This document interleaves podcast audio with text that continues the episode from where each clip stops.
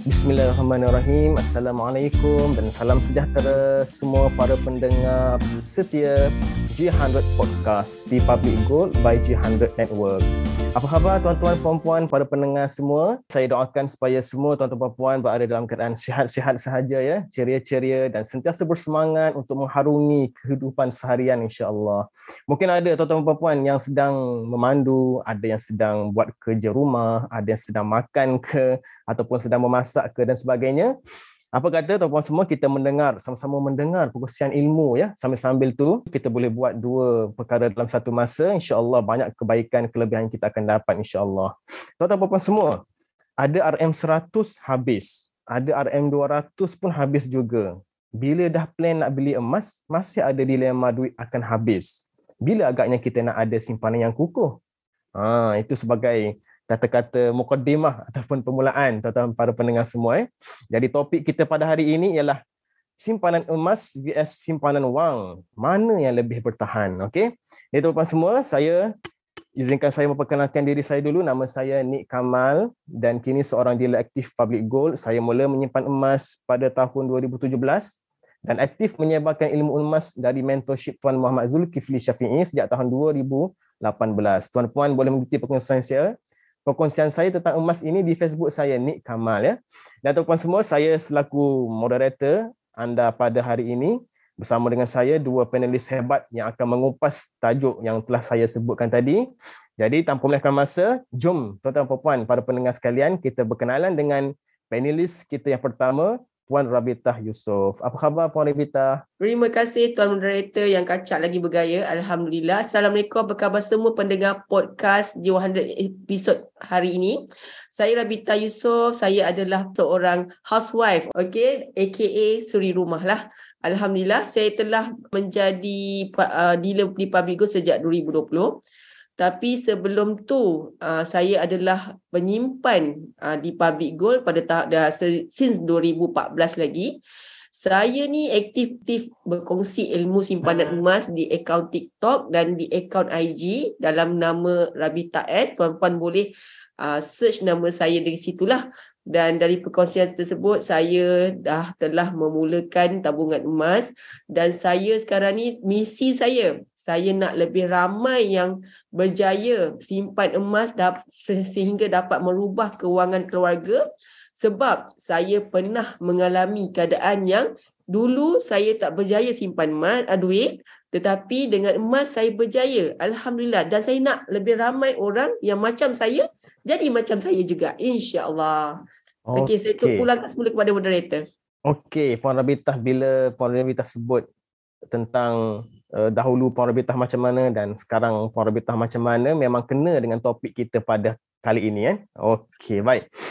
Seterusnya, tuan-tuan puan-tuan puan semua, kita teruskan dengan panelis kita yang kedua. Ha juga seorang priority dealer public gold yang aktif mendidik penyimpan emas. Saya persilakan Puan Tengku Mazita atau lebih uh, mesra dipanggil dengan Umi Ji. Apa khabar Umi Ji? Ah, Alhamdulillah, khabar baik. Assalamualaikum semua. Terima kasih Tuan Moderator, rakan panelis, Puan Rabita dan pendengar podcast. Saya sangat teruja bila dapat jemputan podcast hari ini. Okey, bagi yang belum mengenali saya, saya Tengku Mazita Mahmud, Priority Dealer sejak tahun 2021 um, saya telah mengenali Public Goal pada akhir tahun 2020 dan kini aktif berkongsi tentang pengalaman dan kelebihan menyimpan emas di TikTok. Okey, jemput semua boleh follow saya di uh, TikTok Umi Ji Tengku Mazita. Okey, dan tuan-tuan puan para pendengar sekalian jangan lupa untuk follow mereka berdua ya. Uh, yang mana semuanya famous famous semua ni, uh, khususnya di TikTok ya. Okey, jadi tanpa melahkan masa, kita mulakan sesi podcast kita ini dengan soalan yang pertama untuk saya tanyakan kepada panelis kita, Puan Rabitah. Puan Rabitah, mungkin Puan Rabitah boleh, yalah tajuk kita kali ini ialah simpanan emas dengan simpanan wang. Mana lebih bertahan kan? Jadi sebelum kita nak pergi lebih detail tentang tajuk tu, mungkin Puan Rabitah boleh share sikit lah macam mana, bagaimana boleh terdetik untuk mulakan simpanan emas ni dan sejak bila? Ha, Puan Rabitah, silakan. InsyaAllah. Okey.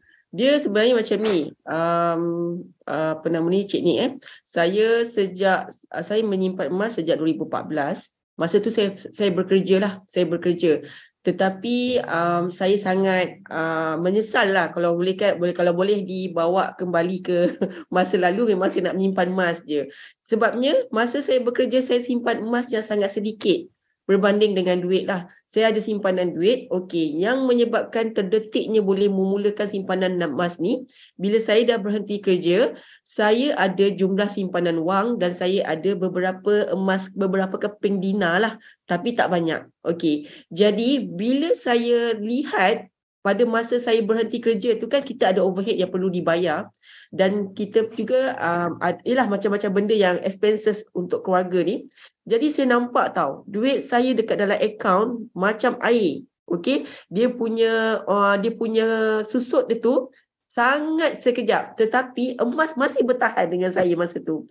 So saya nampak sangat emas tu bertahan sampai di saat akhir. Ketika saya dah tak ada duit masa tu uh, simpanan saya maksudnya simpanan saya dah habis lah. Apabila simpanan saya dah habis barulah saya gunakan emas saya tu untuk saya uh, bayar uh, apa nama ni pembelanjaan anak saya nak masuk asrama masa tu. So daripada situlah titik tolak saya nampak oh emas ni adalah hero bila di saat saya memerlukan. Jadi kenalah dengan uh, apa nama ni moto yang dekat G100 selalu sebut ada duit belum tentu ada emas tapi bila ada emas tentu ada duit. Ha, dekat situlah terdetiknya macam mana saya boleh mulakan simpanan emas.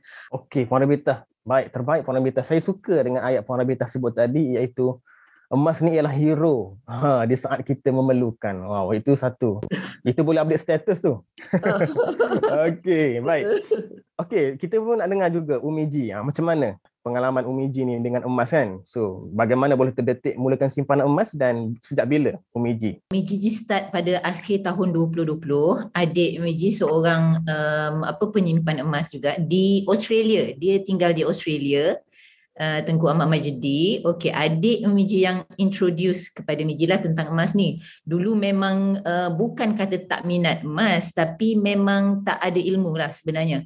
Tak ada ilmu tentang emas jadi tak tahu bahawa uh, emas ni adalah satu uh, medium yang yang boleh memegang nilai. Uh, macam itulah. Kita uh, Miji duk fikir uh, dulu maknanya kalau kita simpan duit je lah kan. Uh, simpan duit je lah orang yang boleh boleh uh, jadi kaya. Uh, macam itulah. Okey jadi bila dia dah dia bagi tahu Miji dia kata jom dia kata kita simpan emas nak menabung emas. Dia kata Miji pun duk fikirlah macam mana nak menabung emas. Uh, apa duit pun bukannya ada sangat. Duit tak ada sangatlah maknanya Okey, jadi uh, lepas tu tapi dia ni bersungguh-sungguh sangat bagi info tentang public gold dan uh, boleh menabung serendah RM100 semua tu. Kadang-kadang tu kita pun tahu kan kalau sebut je emas ni memang orang ingat oh, memang ribu-ribu lah. Kalau tak ada ribu-ribu memang tak boleh nak simpan emas. Tapi kalau bila dengan public gold ni, public gold menyediakan satu platform yang Miji rasa sangat-sangat mesra marhain lah ha, bagi Miji hmm. macam tu lah. Okey, mesra marhain. Maknanya orang-orang rakyat marhain boleh memiliki emas. Yang tu yang Miji rasa best. Bila dah dapat info dan bila join uh, adik Miji bagi tahu, okey jom uh, jom kita join kelas dengan uh, uh, apa uh, upline MD Miji, uh, Puan Emilia. Okey, join dan Puan Emilia bercerita kita dengar uh, sharing apa semua tu tentang kebaikan menyimpan emas ni Lepas tu barulah meja bersetuju untuk mulakan tabungan dengan menyimpan RM100. Memang kalau ikutnya memang duit tu pendapatan ngam-ngam macam Puan Rabitah cakap lah. Okay, kalau duit tu memang dia tumpang lalu je lah. Ha, kalau akhir bulan, sebelum akhir bulan, sebelum dapat lagi duit tu memang dah list dia panjang daripada pendapatan tu. Ha, tu yang hmm. problem. Jadi kita tengok balik tengok balik um, apa expenses uh, boleh cut cost lagi kat mana yang boleh dicuri-curi. Dengan memang permulaan miji dengan RM100 lah. RM100 tu pun rasa ish Ya betul. Maknanya kita tak tahu lagi tak ada ilmu tentang emas ni kita rasa RM100 oi RM100 ah boleh berat itu ini. Tapi sebenarnya RM100 tu kita bawa ke kedai pun nak satu plastik pun rasanya ah kalau Miji buat TikTok dulu selalu Miji cakap sekarang ni RM100 dua botol minyak je. Ah, jadi macam itulah sebab itulah uh, bila dah uh, apa dapat info semua daripada uh, adik Miji, daripada introducer, daripada uh, Puan Emilia. Jadi Miji pun uh, mulalah membuat tabungan dengan seratus-seratus ringgit. Uh, itulah macam tu ceritanya. Okay. Terima kasih. Okey, tem- baik. Terima kasih Umeji eh. Okey, jadi satu penceritaan yang saya kira para pendengar sekalian sangat bermakna apa yang dilalui oleh Umeji tadi dan Umeji pun sebut tadi kan Public Go ni menyediakan servis orang kata level marhain pun boleh ha, untuk untuk join ataupun untuk bersama-sama membuat simpanan emas di Public Gold yang serendah RM100. Okey. Cumanya ha, kita kembali pada Puan Rabita. Ada juga orang yang sebenarnya dalam dilema Puan Rabita sebab dia rasa risau duit habis kalau kalau buat simpanan emas ni. Jadi, apa pendapat puan tentang statement ni? Okey, silakan. Okey, dia sebenarnya macam ni. Saya sebelum ni pun saya pun macam tu juga dalam dilema um, bila nak beli emas, saya risau betul ketindakan aku ni kan. Uh, nanti kan beli kan duit aku macam mana dah habis. Sebenarnya masa tu saya memang tak ada ilmu dan saya tak baca buku wang emas lagi tau. Jadi, sejak saya saya jadi dealer, dan saya aktif join um, apa coaching dengan Tuan Zulkifli setiap hari Ahad. So saya tahu pasal buku wang emas. Bila saya baca buku wang emas, masa tu saya ingat lagi PKP. Uh, PKP yang kedua, saya tak, kalau tak silap saya lah. Saya lepas baca je buku wang emas, bila bila kita dah ada ilmu ni kita jadi lain tau.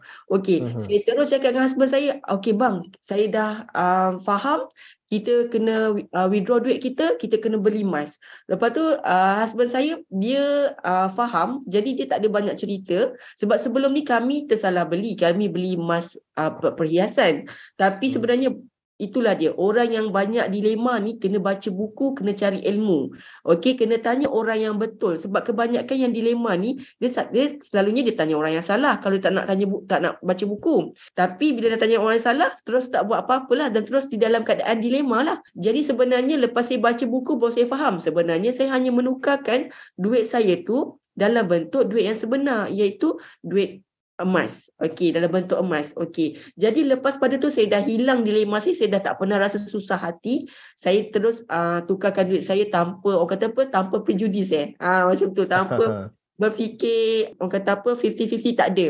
Semuanya kerana membaca buku wang emas. Okey. Dan satu lagi saya nak tambah eh tuan moderator Encik yeah. ni. Okey, okay. saya nak tambah semasa PKP saya nampak tahu simpanan saya cepat je. Kita kan masa tu banyak panic buying lah. Walaupun saya bukan panic buying tapi kita tak keluar rumah. Masa tu kan anak-anak semua kat rumah dan kita kena saya kena masak. Jadi bahan masak habis stok up stok up barang. Saya nampak duit saya cepat sangat susut. Duit saya cepat sangat kurang. Jadi lepas saya baca buku wang emas tu, uh, buka je border, saya terus uh, buat pembelian emas. Uh, okay, saya cakap dengan husband saya, kita kena buat pembelian emas. Alhamdulillah, lepas saya dah baca buku, dah tukarkan duit saya kepada uh, kepada emas, saya tak nampak dah orang kata apa uh, kebocoran tu. Ah, uh, jadi hmm. siapa yang di luar sana yang dilema sangat pasal eh kalau aku tukar duit aku kepada emas ni uh, nanti duit aku habis. Okey. Kalau tak, tak jumpa orang yang betul untuk bertanya, bacalah buku Wang Mas penulisan Tuan Mentor Zulkifli Syafi'i. Itu yang lebih terbaik. Okey, Alhamdulillah. Baik para pendengar sekalian, ah, apa yang disebut oleh Puan Rabitah tadi, kalau rasa masih dalam dilema lagi, ha, kena cari ilmu dan antara ilmu yang senang untuk diperolehi oleh kita semua ialah dengan mendapatkan buku wang emas ah, penulisan daripada mentor kami di Jihan Network uh, Tuan Muhammad Zulkifli Syafi'i. Okey, baik. Kembali kepada Umiji. Okey, Umiji disebabkan topik kita pada hari ini ialah antara simpanan emas dengan simpanan wang. Kan? Mana yang lebih bertahan ni? So, kita nak uh, Umiji hurai sikit. Uh, apa beza antara simpanan wang dan simpanan emas ni? Umiji boleh mungkin boleh terus share kepada para pendengar kita mana yang lebih bertahan menurut pandangan Umiji lah. Memang sangat-sangat banyak beza dia lah. Miji bercerita daripada pengalaman Miji lah. Kalau dulu Miji dulu pernah menjadi seorang stokis uh, sebuah syarikat MLM, Miji kadang-kadang tu bonus kan, kadang-kadang tu syarikat ni dia bagi bonus lah kat kita. Kadang-kadang tu kita akan dapat uh, sampai lima, uh, lima angka, belas-belas ribu kadang-kadang tu. Lepas tu dalam masa yang sama tu memang Miji pun memang kita ada mindset kita ada anak kan anak-anak kan. Jadi kita adalah uh, ada nak menyimpan lah untuk anak-anak untuk masa depan dia orang untuk pelajaran dia orang. Tapi pengalaman Miji, Miji sampai buka lima account, lima account bank letak lima account supaya tak nampak banyak. Okey, duit tu tak nampak banyak. Dan last kali Miji buka di tabung haji sampai Miji koyak buku tu, tapi last kali Miji pergi ke tabung haji, Miji bagi tahu tabung haji nak buat buku baru. Miji ambil duit tabung haji tu beli sofa. Ah, ha, itulah ceritanya apabila kita menyimpan duit. Ha. Okay. okay. Ha. Kelakar kan? Okey. Sebab itulah kadang-kadang um, apa macam-macam cara untuk menyimpan tapi kita nak untuk kekalkan duit tu dalam akaun tu memang satu benda yang sangat sangat susah lah bagi Miji. Jadi Miji buat masa sekarang ni Miji tak boleh menyimpan langsung dalam akaun bank, tak boleh menyimpan secara tunai walaupun duit kecemasan. Okey, hmm. Miji dulu dulu walaupun pendapatan dah belah-belah ribu tu tapi Miji termasuk dalam statistik bank negara yang bagi tahu 75% daripada rakyat Malaysia tidak ada simpanan walaupun seribu. Sedih kan? Ha. Hmm. Memang rasa tapi setelah kenal dengan emas dan buat tabungan dalam emas dalam akaun gap ni memang kita nampak sangat-sangatlah perbezaan dia. Walaupun pendapatan sekarang ni dah tak jadi stokis dah sekarang ni pendapatan dah ciput-ciput dah makna cukup-cukup je. Tapi kita boleh curi juga duit daripada expenses tu dan kita boleh menabung. Okey kita menabung dalam account gap Miji menabung dalam account gap. Uh, ada je melintas je duit dalam account tu uh, Miji terus je menabung Uh, jadi um, apa pendapatan uh, yang sikit-sikit uh, setelah menabung dalam akaun gap ni alhamdulillah le- jauh lebih banyak daripada berbelas tahun yang Miji kerja dulu. Okay, sebab betul lah yang kata mentor uh, Tuan Muhammad Zulkifli selalu sebut kan. Psikologi duit adalah untuk berbelanja. Tapi psikologi emas adalah uh, kita akan rasa nak menyimpan sehingga Allah paksa kita untuk keluarkan zakat bila cukup haul dan nisabnya.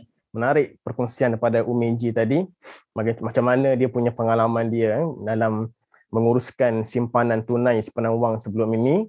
Akhirnya beliau menemui jalan penyelesaian iaitu melalui simpanan emas. Jadi pada pendengar sekalian yang mungkin ada yang juga merasai pengalaman ataupun situasi yang sama macam Umiji.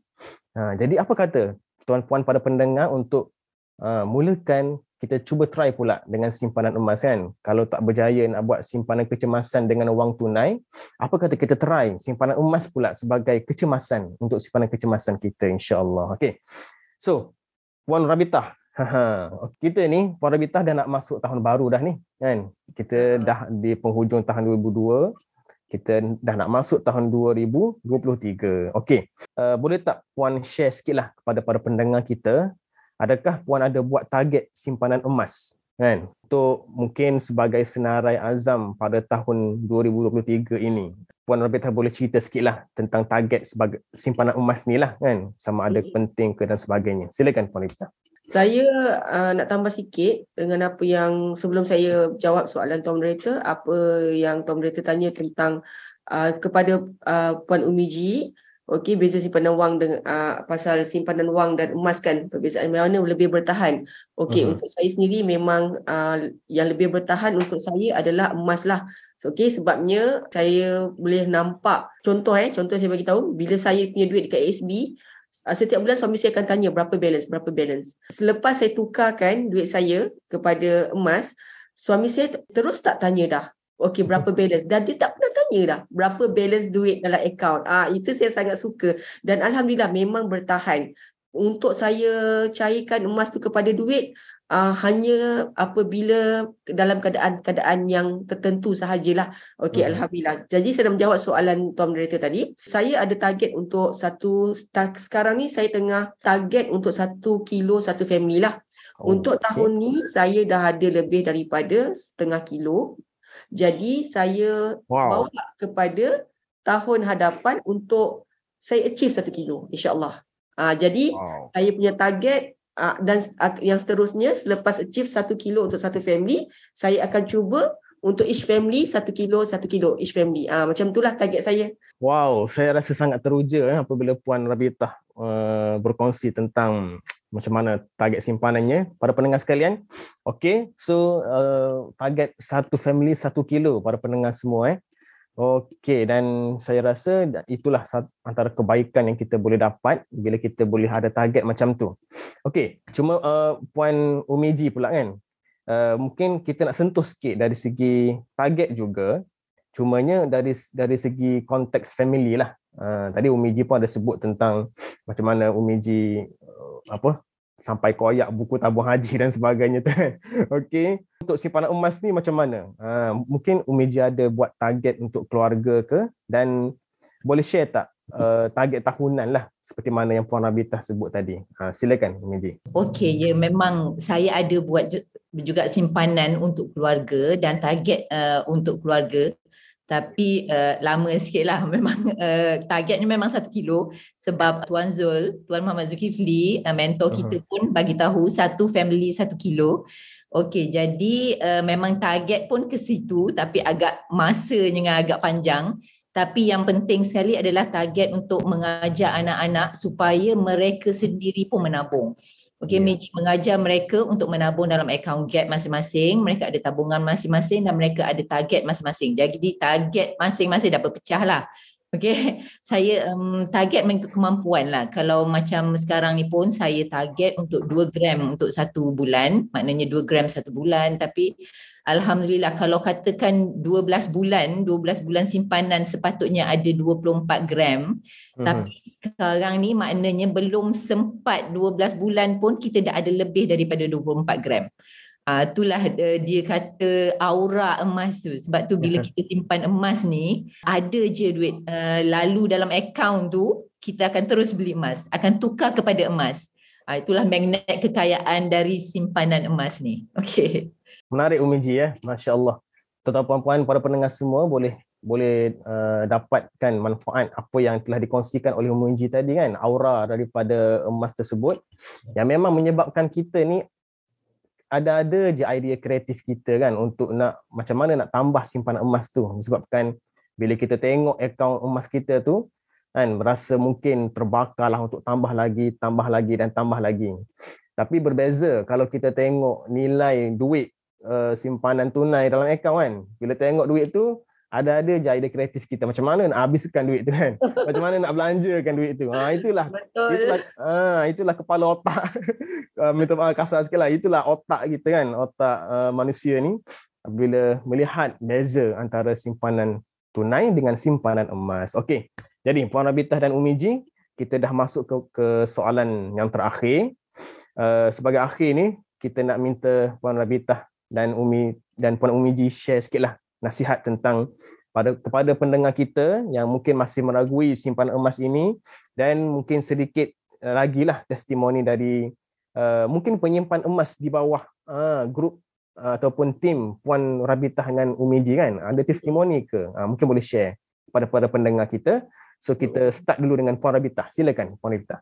Saya nasihatkan kepada mereka yang masih meragui simpanan emas ni pilih company emas yang betul untuk buat simpanan. Sebab saya sendiri memang saya pilih, saya sendiri sebab saya dah nampak, saya dah daripada tahun 2014 saya menyimpan masa tu company emas banyak macam cendawan tumbuh. Jadi memang kita kena pilih uh, syarikat emas yang betul-betul uh, memberi emas kepada kita. Sebabnya uh, satu lagi, uh, satu lagi uh, untuk uh, nasihat saya kepada mereka yang baru nak menyimpan emas, yang sedang menyimpan emas letakkan matlamat supaya mereka faham. Okey yang ke, yang pertama tadi pasal ni lah. Pasal uh, pilih company yang betul lah. Uh, sebabnya kalau dia pilih company yang salah sebab banyak yang saya jumpa daripada uh, customer-customer ataupun prospek mereka takut dah nak buat simpanan emas apabila dah terjebak dengan skim simpanan emas uh, dengan pelaburan apa skim simpanan emas sebelum ni yang diorang dah tertipu banyak duit Uh, jadi bila kita nak buat suruh buat benda yang betul dia dah, dah takut dah trauma. So elakkan jadi macam tu. Okey, so, sayanglah duit sebabnya duit kita ni nak dapat punya senang. Okey, kita nak bekerja daripada pagi sampai ke sampai ke petang, ada orang sampai ke malam. Lepas tu ada duit, uh, tiba-tiba kalau tak kena tipu dengan orang, kita kena scam dengan kita punya inflasi sendiri. Uh, bagi saya inflasi tu scammer paling terbesar lah sebab tengah kita tidur pun duit kita boleh susut, betul tak?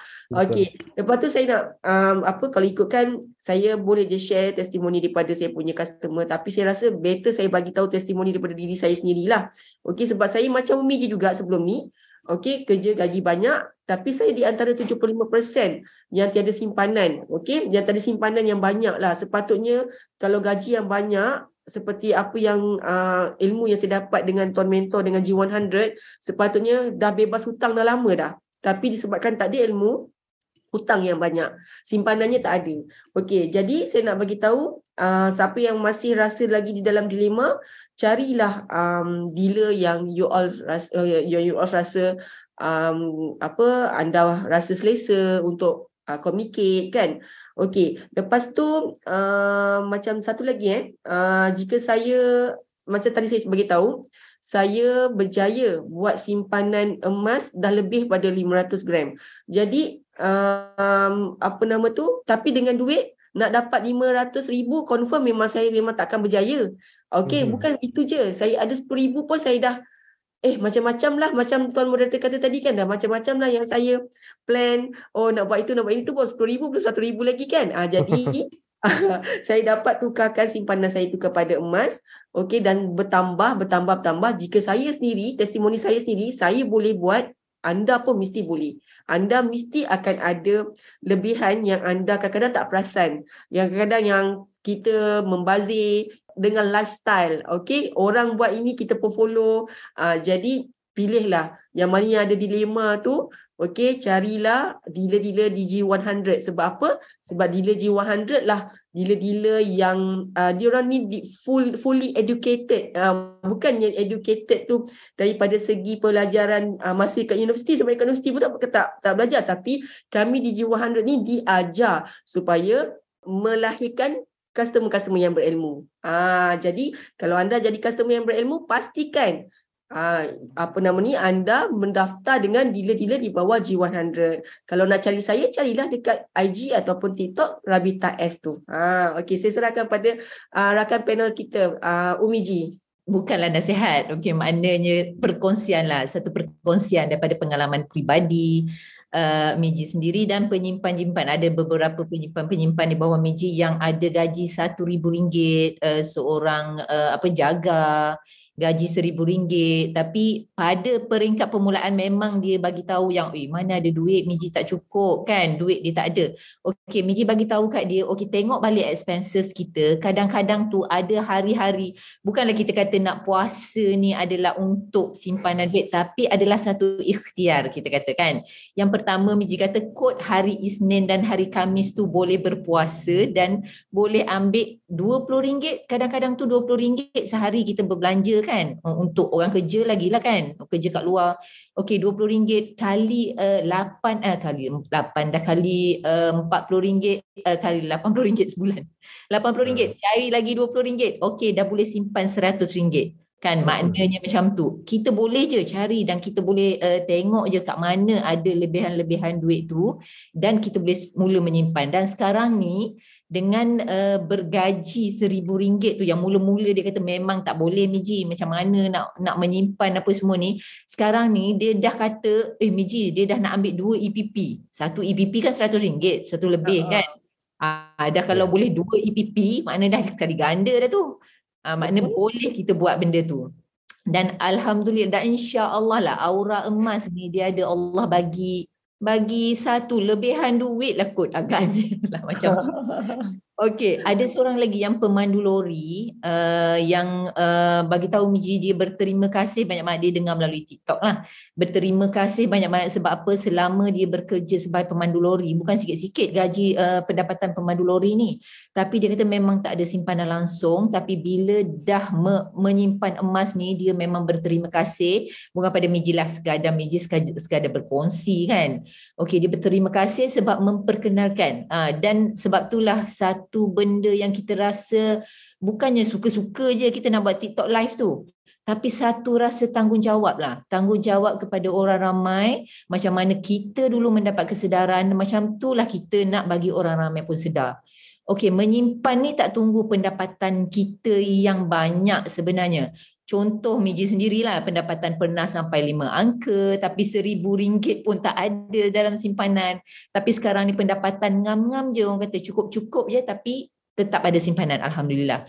Okey, kepada yang masih ragu-ragu betul ke tak betul ke orang simpan emas ni betul ke boleh jadi kaya apa semua. Tapi macam tuan tuan Muhammad Zulkifli kata mentor kami bukan emas tu yang menjadikan kita kaya tapi ilmu tentang emas. Kalau ada emas tak ada ilmu pun tak boleh. Ada ilmu saja tak menyimpan-menyimpan pun tak boleh. Kena ada sepasang tu okey cukup complete set kepada yang masih ragu-ragu tadi Miji bagi tahu kena mulakan dulu okey bila kita dah mulakan tuan-puan akan dapat rasakan aura emas yang kita akan rasa sentiasa nak tambah nak tambah tabungan kita. Kalau kita tak merubah kehidupan kita, siapa lagi nak merubah kehidupan kita dan keuangan kita? Siapa lagi yang akan membantu kita semasa kita di dalam kesusahan? Dan kalau kita tak mulakan tabungan daripada sekarang, bila lagi kita akan nak mulakan eh, nak memulakan tabungan tu? Jadi kita kena ingat macam ni. Okey, Miji selalulah ingatkan kepada diri Miji dan kepada member-member di TikTok, okey, sahabat-sahabat di TikTok, Miji selalu ingatkan, bukan ingatkanlah pesanan, pesanan lah kepada diri Miji dan mereka, okey, kita kata kita sayang kepada family kita. Kita sayang kepada anak-anak kita, tapi apakah yang kita sediakan untuk mereka apabila kita terjadi sesuatu musibah. Kita tak tahu, mungkin esok kita bangun, kita tak boleh bekerja. Mungkin esok kita meninggal, apa yang kita tinggalkan kepada orang-orang yang kita sayang.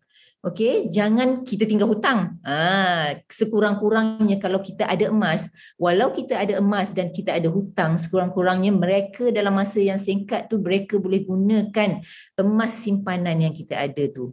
Okey, okay, alhamdulillah. Terima kasih banyak-banyak Umiji, masya-Allah terasa insaf sejenak apabila mendengar apa kesan Umiji rasa-rasa macam dengar Ustazah Nur Hafizah Musa memberi perkongsian. Masya Allah tapi sangat bagus Umiji eh. Uh, dari segi maknanya kita kena ingat kita ada family kita ada orang-orang kita sayang. So macam mana menjamin masa depan orang-orang kita sayang ini? Melalui pengurusan kewangan dan pengurusan simpanan yang betul insya-Allah. Baik Tuan-tuan puan-puan para pendengar sekalian, alhamdulillah kita telah pun sampai ke penghujung rancangan kita. Jadi, saya sebagai moderator ingin mengucapkan terima kasih banyak-banyak kepada dua panelis kita yang telah berkongsi yang mana kongsian mereka sangat padat dan bernas untuk kita bawa bagi memperbaiki pengurusan kewangan kita insya-Allah. Jadi, terima kasih kepada Puan Rabita sama-sama. Terima kasih banyak juga kepada tim podcast kerana jemput saya pada hari ini sebagai panelis pertama.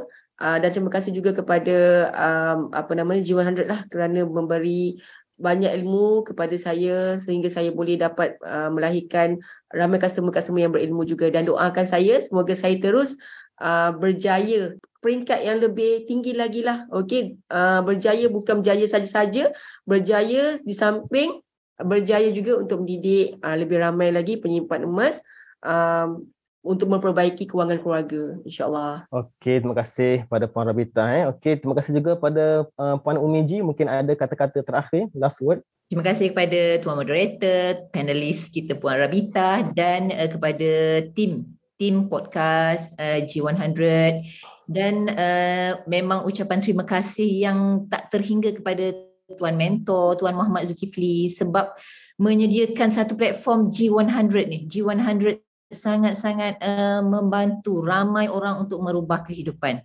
Uh, itulah terima kasih banyak-banyak. Okey, terima kasih kepada Puan Umiji. Okey dan terima kasih kepada semua para pendengar setia kita sama ada yang uh, telah pun lama bersama dengan podcast dan ataupun pendengar-pendengar baru yang ada bersama dengan kita pada kali ini. Terima kasih di atas kesudian anda. Okey dan untuk makluman anda semua, uh, hebahan rakaman podcast ini insya-Allah akan di lancarkan ataupun disiarkan pada hari Ahad jam 7 pagi ya. Dan dia dibuat dua minggu sekali di Spotify G100 Podcast. Okay? Spotify G100 Podcast. Jadi pada pendengar sekalian boleh untuk uh, mengunjungilah Spotify ini untuk mendengar sambil-sambil bawa kereta, sambil-sambil duduk rumah dan sebagainya untuk kita mendapat perkongsian ilmu dengan sebanyaknya insya-Allah. Jadi, tuan-tuan sekalian, saya akhiri dengan satu kata-kata save gold today and it will save you tomorrow. InsyaAllah kita jumpa lagi. Assalamualaikum. Bye. Bye.